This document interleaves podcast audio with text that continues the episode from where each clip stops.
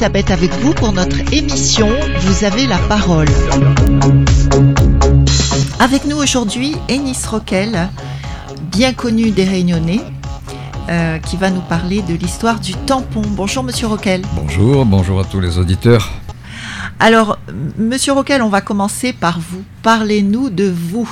Alors, Ah, vous êtes, vous commencez vous par le moins intéressant. ou vous êtes arrivé à la Réunion par la suite? Comment ça s'est Non, passé? je, je suis un, je suis un germano-paraguayo-brésilien. Mon père était allemand, ma maman était du Paraguay. Euh, je suis venu faire des études euh, en France euh, et ces études m'ont fait rencontrer une réunionnaise, ce qui fait que j'ai connu la Réunion en 1973, mais j'y suis à demeure depuis 1977. D'accord. Et comment se fait-il que vous soyez allé faire vos études en France si votre père était allemand et votre mère plutôt sud-américaine? J'avais voulu euh, faire euh, ces études en Allemagne. C'était des études bien, bien spécifiques. hein. Et finalement. euh, Qui portait sur quoi? Sur la théologie, mais je voulais faire une théologie non dirigée avec des professeurs venant de tous horizons. Et à l'époque, il y avait Darmstadt qui, en- qui en avait, mais l'année où je suis arrivé, oh, ça, ça remonte, hein, c'était en 72, euh, il n'en faisait. Enfin, euh, c'était complet, donc j'ai dû m'inscrire sur celle de Genève qui n'était pas plus mal.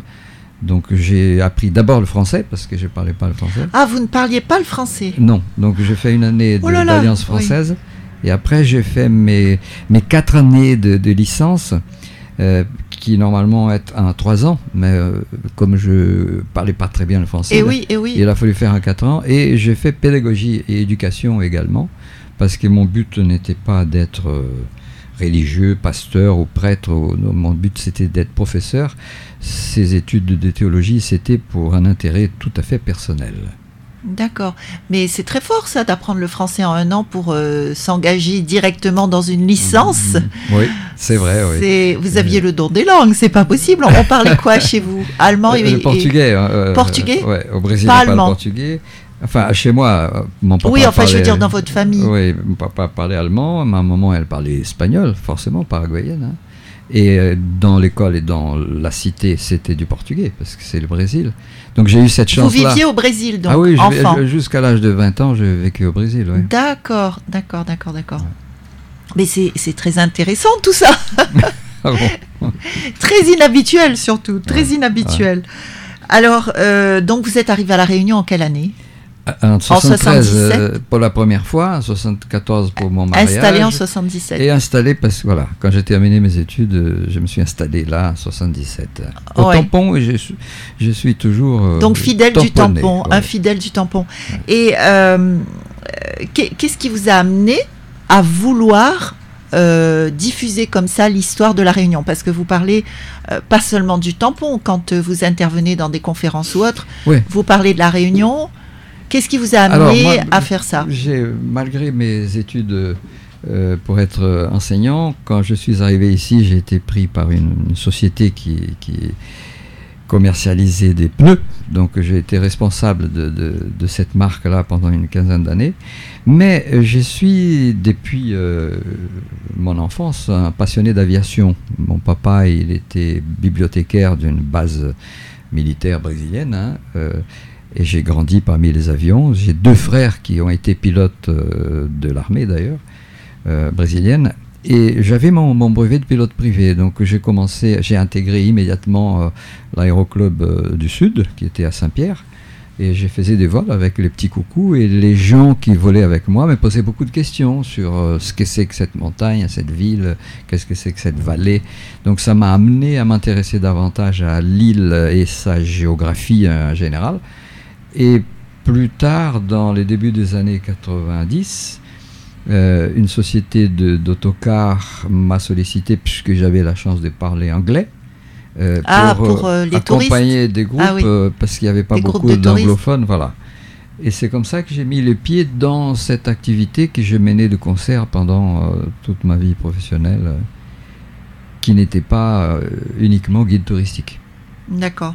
Donc c'est comme ça que vous y êtes arrivé. Voilà.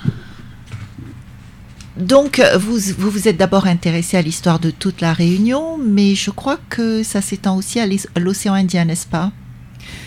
Oui, alors c'est les, touristes qui posent des questions tous azimuts. Hein. Quand un touriste vient découvrir la Réunion, il veut savoir euh, sur la botanique, sur l'histoire, sur la météo, sur l'industrie, l'économie et j'en passe.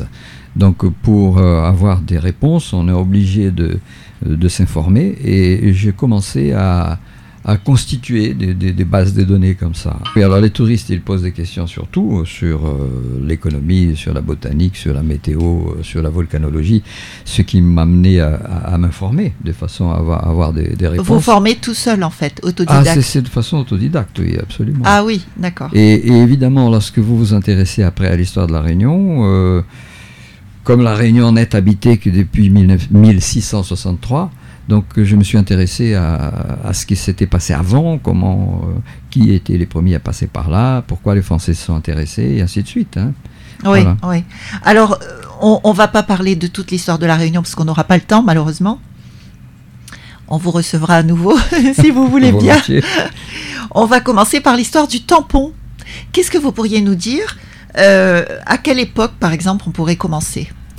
Alors, le tampon était un un quartier de, Saint-Pierre, hein, euh, comme Petite Île également. Donc Saint-Pierre était une très très grande ville euh, à ses débuts, et Saint-Louis également. Hein. C'était une grande agglomération, mais avec peu d'habitations. C'était à quelle euh, époque ça? ah, les, premiers qui ont posé leur besace ici dans, dans, le sud, c'était en 1719. c'était un certain Mathurin Le Talec qui est venu s'installer à la plaine du Golfe que, on appelait la plaine du Gol. Donc euh, tout a démarré Excusez-moi, je vous coupe. Le Talec, est-ce que c'est un rapport avec le Toulec Parce qu'il y a des Le Toulec à la Réunion. c'est une autre famille. Une autre famille. Euh, le, fameux Le Talec en question, il n'a pas laissé de, de, descendance. Euh, il était là dans cette période et puis il est reparti dans sa Bretagne natale. Et le, les Toulec vont venir un peu plus tard. Mais je ne suis pas généalogiste. Ah, hein. Oui, d'accord. Donc continuez, alors allez-y, je vous ai coupé. Radio Sud Plus. Radio Sud Plus. La sensation. Après, euh, c'est à partir de 1718, donc là je vous ai parlé de 1719, mais en 1718, on a eu un, un, administrateur qui est arrivé ici, un homme formidable, hein, quelqu'un que j'aurais bien aimé connaître personnellement. C'est Antoine Desforges-Boucher. Donc il, est, il, avait vécu déjà euh, plusieurs années euh, entre 1702 et 1709. Après, il était parti sur, sur, la Bretagne. Et quand il est revenu en 1718, à la demande de la Compagnie des Indes, parce qu'il connaissait bien euh, il a libéré le, territoire. il a dit aux gens qui habitaient entre Saint-Paul et Saint-Benoît, vous pouvez aller où vous voulez. quoi. Donc c'est à partir de là qu'on a commencé à donner les premières concessions dans, dans le sud, 1723, 1724. Voilà. Et on entend, euh, on trouve le nom tampon euh, dans une concession qui avait été, pas, pas une concession, dans une portion de terre qui avait été, qui avait été achetée par euh, une famille qui portait le nom tampon. Ils étaient des Africains. Et c'était pas un ancien esclave? Ah, pas du tout, justement. Du tout. justement, ce qui est intéressant dans, dans, dans cette affaire-là, c'est que les tampons, je parle du nom, je parle de la famille. La famille tampon Est la fameuse troisième société. Parce que si je pose la question, euh, à cette époque-là, nous avions des blancs riches et des blancs pauvres. Oui. Et les noirs étaient quoi? Les, noirs, ils étaient soit esclaves, soit affranchis. Oui. Et non, il y en avait encore une autre catégorie d'esclaves dont, on, ne parle jamais. Jamais. C'est l'esclave riche. Enfin, pardon, le noir, pardon. Le noir riche il y avait les esclaves, il y avait les affranchis, et il y avait des noirs qui n'étaient ni esclaves ni affranchis parce qu'ils avaient de l'argent. Et ils étaient le, euh, l'adversaire par excellence du raciste qui était le eh blanc. Donc on ne le comptait pas dans, dans les recensements, il ah, n'avait pas les droits de vote. Voilà. Et, on trouve dans euh, les archives de l'évêché cette fois-ci euh, des mariages, des décès, enfin ce que le curé tenait comme, euh, comme fichier à l'époque, des tampons, et on ne trouve qu'une indication vague venant d'Afrique, donc probablement euh, du, Mozambique. Radio Sud Plus, Radio Sud Plus, la sensation. Qui, qui vendait les noirs quand les blancs allaient acheter? C'était eux-mêmes. Oui. Donc il y en a quelques-uns, il n'y a pas eu légion, qui euh, ont constitué une- des fortunes considérables fortunes. et qui sont venus là et qui ont acheté des terres. Et voilà. Si vous lisez Marguerite Hélène Mahé, qui a écrit un livre que vous trouvez encore dans les librairies, hein, ça s'appelle Eudora. Et le sous-titre, c'est Sortilège créole. Euh, c'est un roman historique. Et, tous les noms que sont cités dans son roman sont de personnages qui ont réellement existé. hein. Elle se base sur des faits réels. Et elle parle, donc en 1750, par là, d'un certain Pompilius Tampon, euh, dont euh, la fille qui s'est prénommée Coralie était la plus belle jeune fille de Mahavel. Ça se comprend facilement parce qu'elle était déjà une métisse. Ah oui, d'accord. Et est-ce qu'il y avait beaucoup de, de- de familles africaines riches comme ça à La Réunion? Non, ils n'ont pas été légion, comme, comme j'ai dit, Oui. mais il y en avait quelques-unes. Euh, Vous avez des noms euh, Ah, j'ai encore un autre. Il y a, il y a- il y a Bo- intéressant. Boris de Saint-Vincent, par exemple, Oui. qui était ici en 1801, d'accord, au deuxième semestre. Euh, il avait un guide qui s'appelait Cochinard. et lorsqu'il était à Saint-Joseph chez Monsieur de Quérotré, Monsieur de Quérotré pose la question euh, Monsieur Bory, le- votre guide, c'est un blanc ou c'est un noir? Alors, c'est drôle, on peut, se- on peut nous se poser la question pourquoi il fait cette question-là? Mm. Parce que le gars était devant lui. Et alors Bory lui répond c'est un blanc. Et alors Kérotré dit à son épouse dans ces cas, tu nous mets quatre couverts. Pourquoi? C'est-à-dire que le noir qui avait de l'argent était considéré comme blanc. D'accord. Parce qu'il avait de l'argent. Voilà. Décidément, l'argent achète tout. voilà. C'était déjà le cas. Alors, euh, donc après 1718, euh, qu'est-ce que vous pourriez nous dire? Donc le tampon a été séparé. Alors donc le tampon, c'est 1727, hein, c'est le père Barassin qui nous a écrit ça dans un, docu- dans un document que je crains euh, ne pas avoir été publié, mais il existe dans les archives de l'évêché, puisque je l'ai trouvé. Euh, et il est mentionné d'ailleurs, je fais un petit peu la, la pub pour, pour l'ou- l'ouvrage que j'ai fait sur le tampon, comme pour l'instant il est le seul. Euh, euh, le tampon au fil du temps, donc il y a un livre qui a été édité avec euh, les amis de l'université il, y a- il y a fort peu, que euh, la mairie s'est beaucoup intéressée parce qu'ils en ont acquis plusieurs, plusieurs un, certain, un, un important nombre de, de- de volumes pour distribuer à, à leurs administrés. Donc là-dedans, on a plus de détails sur euh, l'origine du, du nom et, et de la ville. Mais vous imaginez bien qu'en 1727, euh, il y avait très peu de monde. euh, le tampon. Sur le tampon, eh oui. euh, oui, su- oui, qui était un quartier de Saint-Pierre. Oui. C'était un Mm. quartier de Saint-Pierre. Donc c'est- sur le fond de mer, là-bas, entre Mm. la rivière d'Abord et, et la ravine Blanche, que, Que se concentrait la, population. bourgade va se former. Voilà. D'accord. Donc c'est en 1727 que le tampon est devenu une ville à part. Ah, pas du tout, non. Ah pardon, Euh, je n'avais pas 1700 compris. 1727 apparaît le nom tampon. Et alors, Apparaît le nom tampon. apparaît le nom tampon dans l'histoire. Ce qui est drôle, c'est que euh, ce nom, il apparaît dans une portion de terre, euh, donc appartenant au tampon, euh, qui a été vendue à la famille Waro. Et euh, on parlait de la ravine des tampons. Mais comme c'était un noir riche et qu'il fallait l'effacer de l'histoire, cette ravine des tampons est devenue la ravine du bras creux. Ah d'accord. Donc c'était de ce côté-là la, la terre qui appartenait à ce monsieur. Mais lui, il a peut-être jamais mis les pieds, hein, parce qu'il y a beaucoup de concessions qui portent leur nom. Par exemple, Boiscourt, c'était le chevalier de Boiscourt qui était le concessionnaire cette fois-ci. On lui avait donné la concession. Il avait des moutons, on parlait des laines des moutons de Boiscourt qui étaient d'une blancheur admirable. Mais ce monsieur Riquebourg de Boiscourt a probablement jamais mis les pieds dans sa concession. Ouais. C'était son, son commandeur qui, qui, qui Alors, on, peut dire que le, tampon est devenu une ville proprement dite à partir de quand? Alors, c'est en 1925 euh, que nous avons donc les pionniers du tampon, quoi, hein, en la personne des, de Monsieur Avril. euh, de- de- de- alors là, on va trouver les familles Badré, on va trouver les familles Robert, on va trouver les familles euh, Vallon ou Haro. Eh oui, tous ces gens-là. Badré qui, a longtemps été euh, le maire du tampon pendant de ah oui, nombreuses mais années. euh, là, c'est bien avant. hein. oui, Donc, euh, enfin, lui, il a été maire bien après, on va dire, c'est ça. ouais, ouais. dans les années 60. Tout hein. à fait. ouais. Le, le, le Badré, vous, vous me dites Oui. Euh, ah oui, lui, il a été maire. euh, Enfin, il n'y a que l'actuel qui est en train de battre son record parce que Oui. euh, Badré, je pourrais pas vous donner la date, mais il, il a, il, a, il a passé la mairie à, à son successeur en 1983.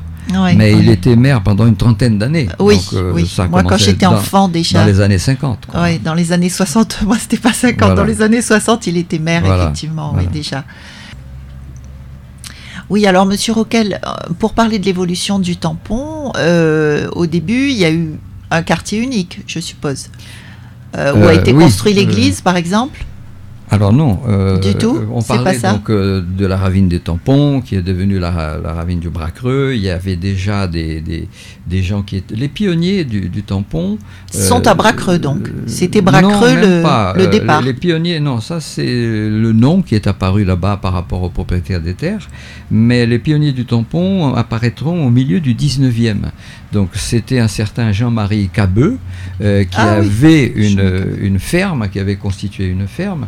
Euh, il y avait aussi euh, euh, la famille de Monsieur Henri Laurent Potier, qui s'était marié à, à- à la fille d'un notaire de Saint-Pierre, qui était le Monsieur Armanette.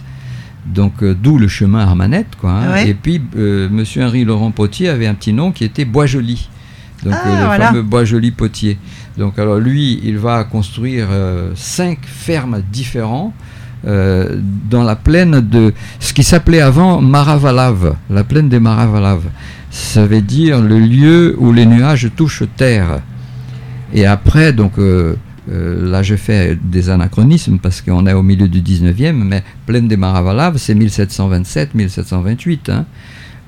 Plus tard, oh, nous avons eu des esclaves qui appartenaient à deux familles de la rivière d'abord, la famille Ibon de Froin et euh, la famille Robert.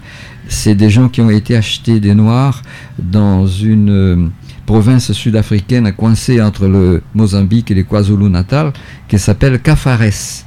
Donc les- l'habitant de Cafares est un cafre. Un cafre. Donc c'est deux familles saint-péroises. euh, D'Afrique du Sud, donc. D'Afrique du Sud, oui. Oui. Euh, et du nord de l'Afrique du Sud. Donc euh, ces esclaves-là, les cafres, vont fuir, vont partir marron, ils vont s'installer sur la plaine des Maravalaves.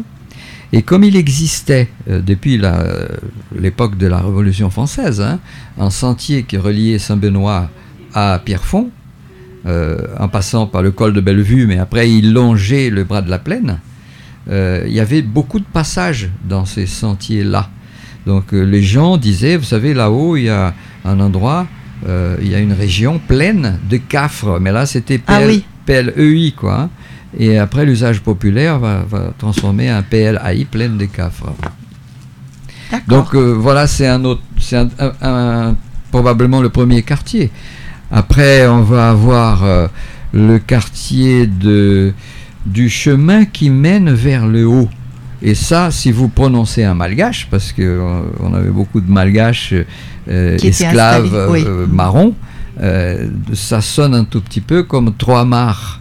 Parce Ah, qu'il n'y a voilà. pas de mare. Il n'y a pas de mare à trois C'est mares. un- un- un- c'est une expression malgache dont la sonorité en français fait comprendre trois mares, mais qui veut dire le chemin qui mène vers le haut. Donc ça, c'est probablement, euh, c'est difficile de faire euh, un classement comme ça, mais euh, un, un deuxième quartier. Après, il y avait un autre quartier. Donc euh, euh, trois mares aurait été le deuxième quartier. euh, oui, enfin en tout cas, euh, un des premiers.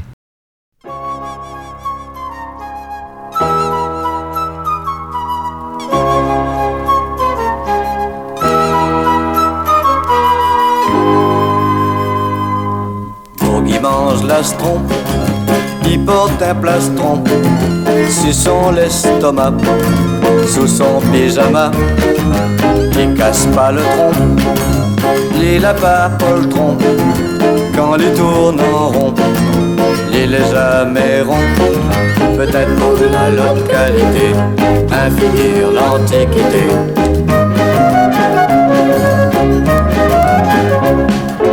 Dans l'immense sonouk, les guettes en misouk, Tiffy Malbarez, assis sur la chaise, dans boire la rac, les confondent macaque avec mal le chat.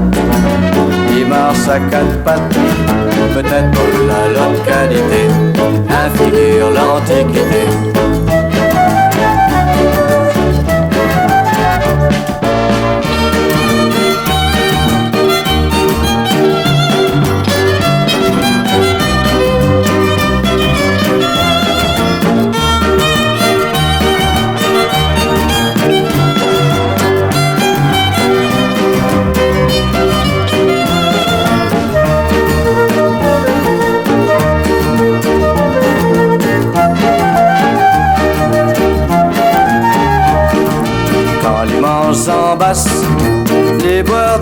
Le trois petits mesures de rhum, à la place une pomme, après les dents de bout, sous son trahi chouchoute, les petits marchés, sans rien débloqué, peut-être la localité, infinir l'antiquité.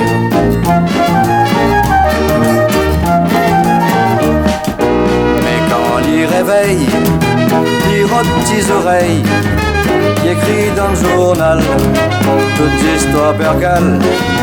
Ici pas son nom, la peur coule du bâton. Quoi va faire bon Dieu quand oui fait pitié? Peut-être pour la localité, inférieure l'antiquité.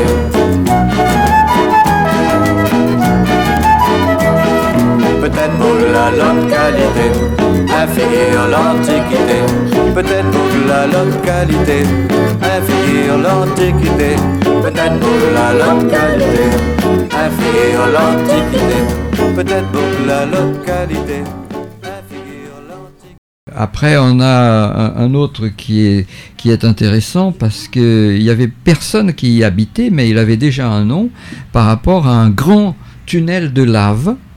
euh, que j'ai eu la chance de, de, connaître dans son entier, parce que par la suite, on a construit une route qui est passée dessus, qui a détruit une, une, grande partie.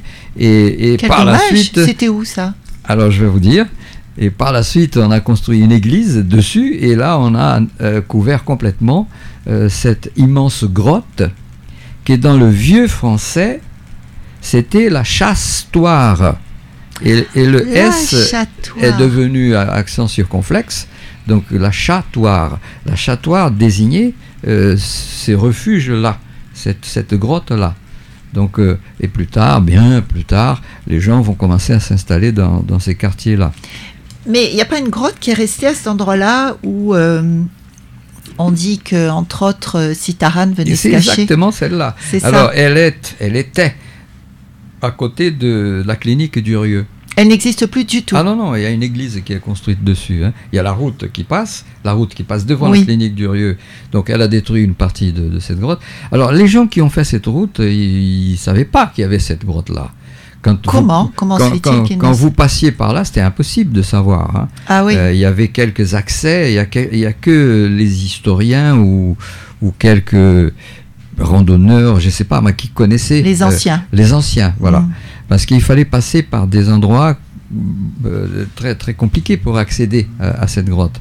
Euh, c'est pas pour rien que la, la, bande à Citaran l'avait choisi pour ranger leur butin. donc c'était à cet endroit-là. Et aujourd'hui, donc l'église qui a été construite. Une église évangélique, je crois. oui, c'est ça. Ouais. Enfin, moi, moi quand j'ai vu le, le panneau euh, parce que là, on est euh, dans les années 90 ou au début des années 2000, hein, parce que le temps passe tellement vite. Je suis allé voir la mairie en disant mais oui, mais si vous autorisez la construction, euh, c'est pratiquement le seul patrimoine historique que la commune a va disparaître. Mais le problème, c'est qu'on ne pouvait plus rien faire. L'autorisation a été donnée de construction. J'avais activé la, la DRAC à l'époque, donc la direction des, affaires culturelles, Madame Sylvie Réol, je me souviens même, qui a voulu aussi euh, essayer, essayer de, préserver cet endroit-là. Une église, on peut construire, on peut trouver un terrain ailleurs, quoi, hein.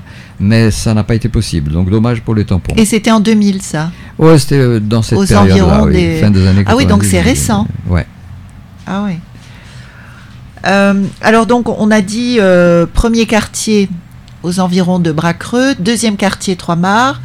Troisième Ouais, la quartier, La Chatoire.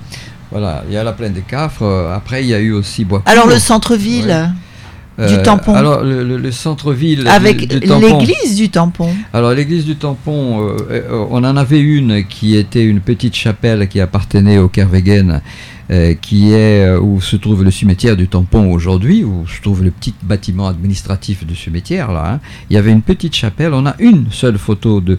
Non, je, je mens. Il y a une chap- il y a une photo de cette chapelle là. Euh, qui est très connue, voilà, qui est dans le mémorial de la Réunion, mais il y a une deuxième photo qui se trouve dans le livre euh, du tampon, que la famille Avril m'a généreusement euh, permis de publier, où, on la voit de côté. Donc c'est la fameuse chapelle où le père Rognard avait fustigé depuis sa chair le comportement de Robert de Kervegen, qui est pour moi le petit-fils du fondateur du tampon. Ah oui. Hein, Parce que pour moi, c'est Gabriel de Kervegen qui est le fondateur du tampon. D'ailleurs, ça s'appelait Saint Gabriel. hein. Et c'est suite à cette querelle qu'il y a eu entre Rognard et Kervegen que, que en 1908 ou 1909, c'est- lorsque vous prenez des, cour- des courriers paroissiaux euh, de ces années-là, à l'entête, vous allez voir Saint Gabriel et pas Tampon. Ah oui. Donc, euh, euh, quoique Tampon, on- c'était un nom déjà connu, quoi, hein, mais la commune euh, était appelée à. Donc c'était à quelle époque ça? Alors, euh, bon, là je suis en train de parler de deux choses. Je suis en train de parler de, de- l'Église, puisque vous m'avez posé la question. Donc, quand il y a eu euh, ce râler-pousser, pour utiliser une expression bien de chez nous, entre le curé et euh, le propriétaire de la chapelle, euh, le père Rognard va faire appel aux, aux 9000 âmes qui habitaient la commune à, à 1910 pour la construction de, de- de- de l'église Saint-François de Sales qui existe aujourd'hui, euh, qui a été commencée en 1911. Donc on a des photos euh, qui ont été faites de cette construction et qui a été euh, inaugurée en 1913, si ma mémoire ne, ne fait pas défaut. Maintenant, D'accord. maintenant, si vous, vous voulez revenir sur la fondation donc, de- de- du tampon, je vous ai dit Kervegen parce que en 1831, euh, Gabriel de Kervegen, qui a été le plus grand de- de- bâtisseur de cette famille-là, il a construit une usine à sucre euh, au, au Grand Tampon. Ça s'appelait déjà Grand Tampon. C'est au-delà de, de la ravine Jean Payette. Oui. On a encore des vestiges de cette usine-là. Il y a, il y a- devant l'école, il y a encore quelques pans de- de murs ou de fondations. Et après, il y a une cheminée euh, où il y avait l'usine. Où, malheureusement, mais là c'est le cœur de l'historien qui parle, quoi. euh, On a autorisé la construction d'un gîte, donc il y a un très beau gîte d'ailleurs, mais qui pour moi dénature. Ça c'est Eh un oui. endroit qui aurait dû être préservé. euh, Bien sûr. mais bon, euh, l'histoire se fait euh, comme ça. hein. Et alors, les gens sont venus travailler dans cette usine, C'était une usine de quoi? Dans des sucres, De sucre. une usine à sucre. euh, ben, toute cette partie-là, toute cette terre-là appartenait au, au quoi. hein. Euh, ça commençait bien avant, euh, où il y avait la famille euh, prunière de Bellerive. Donc, comment vous prononcez Bellerive en créole? Bérive. Ah oui, Donc, d'accord. il y avait cette famille qui était. Et, après, vous aviez les Kervegen, quoi. hein. Donc, ils ont construit cette usine-là. Et les ouvriers se sont installés autour de, de- l'usine.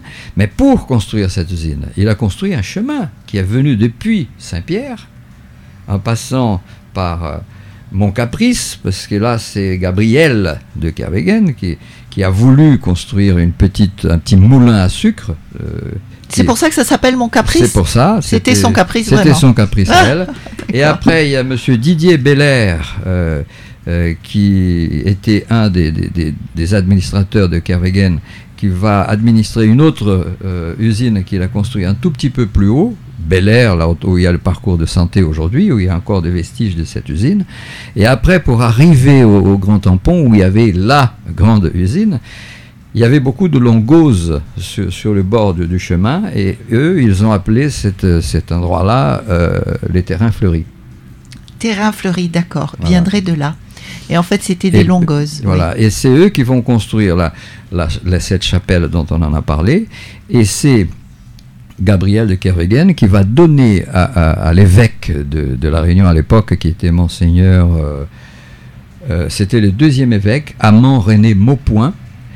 Il va laisser de l'argent, donc euh, une somme considérable, pour la création de la paroisse de Saint-Gabriel.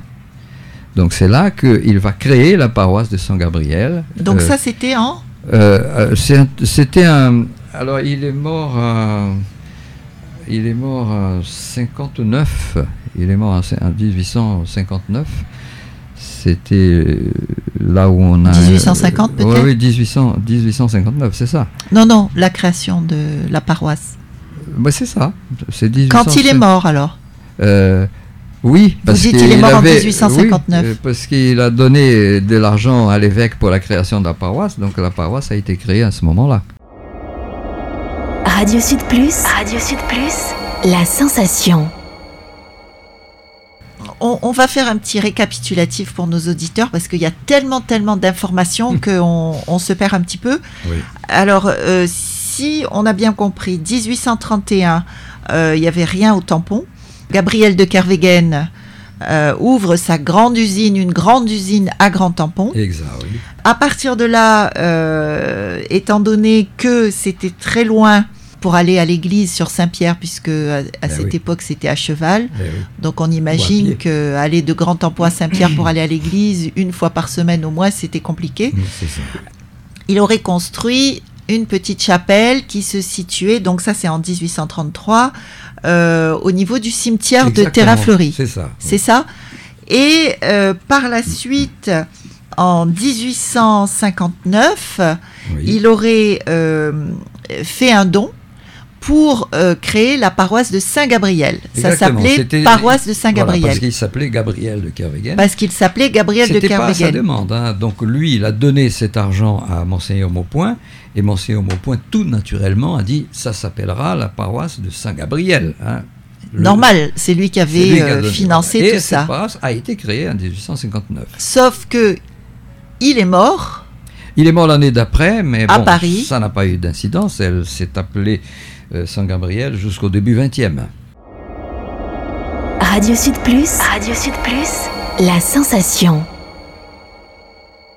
D'accord, et c'est resté comme ça.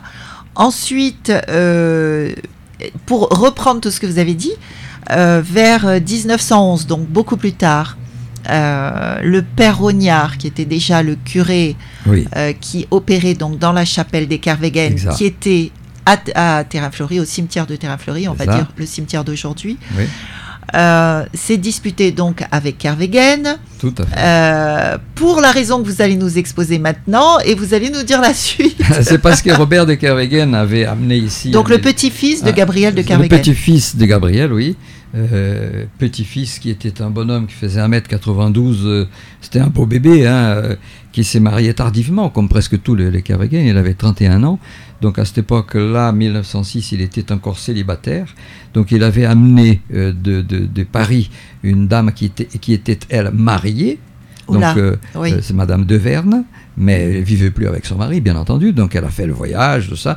Et il a- avait acheté une maison à un certain monsieur Barthes, qui a été racheté par la suite par Pierre Warraud, donc qui était le consul honoraire de Seychelles. Donc c'est c'est une Est-ce que c'est la fameuse euh, belle maison créole qui est Qui est en haut de l'autoroute du tampon est à à droite côté, qui est à côté de, de- des Azalées, oui, tout à fait. Oui, c'est Donc ça. euh, Kervegen avait acheté et il a il résidait là donc avec cette dame dans le péché.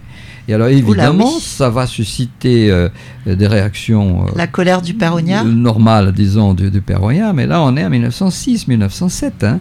Donc la querelle va durer quelques années et c'est euh, quand il a été expulsé de son église par le propriétaire donc euh, de l'église Donc qui- a expulsé le père Ognard parce Oui, qu'il osait bon, s'élever contre cette union. euh, Ben, oui, et c'est ça, oui, ça. Mais ça a donné lieu à des échanges de courriers entre le maire, euh, entre l'évêque, euh, entre Kervegen, le père Rognard, que, tout ça c'est aux archives euh, de l'évêché, donc c'est- une vraie, une vraie telenovelas très, intéressante. Et il a commencé, donc, le, curé, après avoir eu des fonds avec les, les 9000 âmes qui habitaient le tampon à cette époque-là, à construire l'actuelle église, euh, à laquelle il donnera le vocable de Saint François de Sales, mettant fin à la paroisse de Saint Gabriel. Saint Gabriel a existé jusqu'à la création de Saint François de Sales, qui est aujourd'hui la paroisse du tampon. D'accord, donc en fait c'est le père Ognard qui a gagné, on va dire, dans la querelle, c'est ça? Ouais, enfin. Oui, en fin de compte, si, parce qu'il a eu sa grande église, il a Ouais, appelé ça euh. Saint-François de Sales, euh, Ouais. il s'est complètement euh, indépendantisé, émancipé, voilà. Et, et vous nous parliez euh, tout à l'heure de la manière dont ça fonctionnait dans les églises à l'époque, les bancs. Ah oui, alors mais ça c'est dans le monde, hein, dans le monde catholique. hein. Oui, Euh, on construisait les églises, mais elles n'avaient pas de banc. Euh, c'est les gens qui allaient à l'église et qui amenaient leurs tabourets, leurs chaises, leurs nattes, leurs coussins euh, pour assister à la messe. Et après, certaines familles, celles qui avaient un peu plus de moyens, ont commencé, avec l'autorisation du prêtre, à construire leur euh, banc. Donc, euh, dans ce banc-là, c'était la famille Waro. Dans ce banc-là, c'était la famille Payette. Une famille n'utilisait pas le banc d'une autre. et oui, Euh, voilà, c'était comme ça. d'accord. Et euh, quel est le, le, le, le- curé qui a commencé à dire, euh, je crois qu'il y a un curé qui a commencé à dire, mais tout le monde va s'asseoir Ah oui, où. alors ça c'est le père Lafosse. Donc, mais là, on, on, on est à Saint-Louis, c'est ça C'est à Saint-Louis. Donc, Mm. euh, on est. euh, C'est en quelle année ça qu'il a peu- commencé alors, le père Lafosse, il est arrivé ici un peu avant la, la- la Révolution. Donc, on est à, à 1770, 88, 1780 80. par là. hein. Donc, C'était un révolutionnaire dans l'âme, dites donc. Ah non, lui, il était, euh, c'était un, un monsieur qui avait la, la- la parole lapidaire euh, et souvent au vitriol. hein. c'était, il n'allait pas par quatre chemins, le père Lafosse. Ça lui a coûté cher, mais bon, c'était une époque. hein. Ah oui, alors bon, là on est à, à- N'importe à où. 1790, c'est-à-dire que c'est l'année où la France a créé les communes. Parce que jusqu'à 1790, c'était des quartiers. On parlait des quartiers de Saint-Louis, quartier de Saint-Denis, quartier de Saint-Paul. Donc en 1790, dans toute la France, on crée les communes. Et c'est à ce moment-là que le quartier de Saint-Louis et de la Rivière d'abord vont devenir euh, une seule commune. Euh, pardon, jusqu'à 1790, c'était deux, c'était une seule commune, une un seul quartier. Là, c'est moi qui, qui mélange un peu mes, mes pinceaux. Jusqu'à 1790, Saint-Pierre-Saint-Louis constituait un seul quartier. Et à partir de la création de communes, on va séparer. Donc il y aura la commune de Saint-Louis et la commune de Saint-Pierre. Et le premier maire élu, c'était le père Lafosse, pour ce qui concerne Saint-Louis. Ah oui, le père Lafosse, premier maire Premier de maire Saint-Louis. voilà. Parce qu'avant, c'était capitaine des quartiers. hein. Donc voilà. Et c'est lui qui va dire euh, non, moi, quand je commence la messe, euh, toutes les places libres peuvent être prises par n'importe qui. Voilà. Et, et alors, si, si on continue euh, dans cette veine-là, qui a été le premier maire du tampon? Ah, c'est Edgar Avril. Ah, c'est Edgar Avril. Oui, mais là, on est en 1925. hein. On est en Donc, la, 1925. la- la commune du tampon Ouais. a été vraiment créée en 1925. 1925, tout à fait, oui. C'est là qu'elle s'est émancipée de Saint-Pierre. Donc euh, les, délégués du quartier du Tampon auprès du conseil municipal de la commune de Saint-Pierre euh, ont eu l'autorisation, après enquête, euh, et tout ce qui suit administrativement, à créer une commune à part entière. Et- et ça a été créé, je crois, en avril euh, 1925. Alors, euh, ce que, ce que je retiens tout de même de ce qu'on vient de dire, c'est que la commune du tampon n'a pas fait beaucoup d'efforts pour préserver son patrimoine.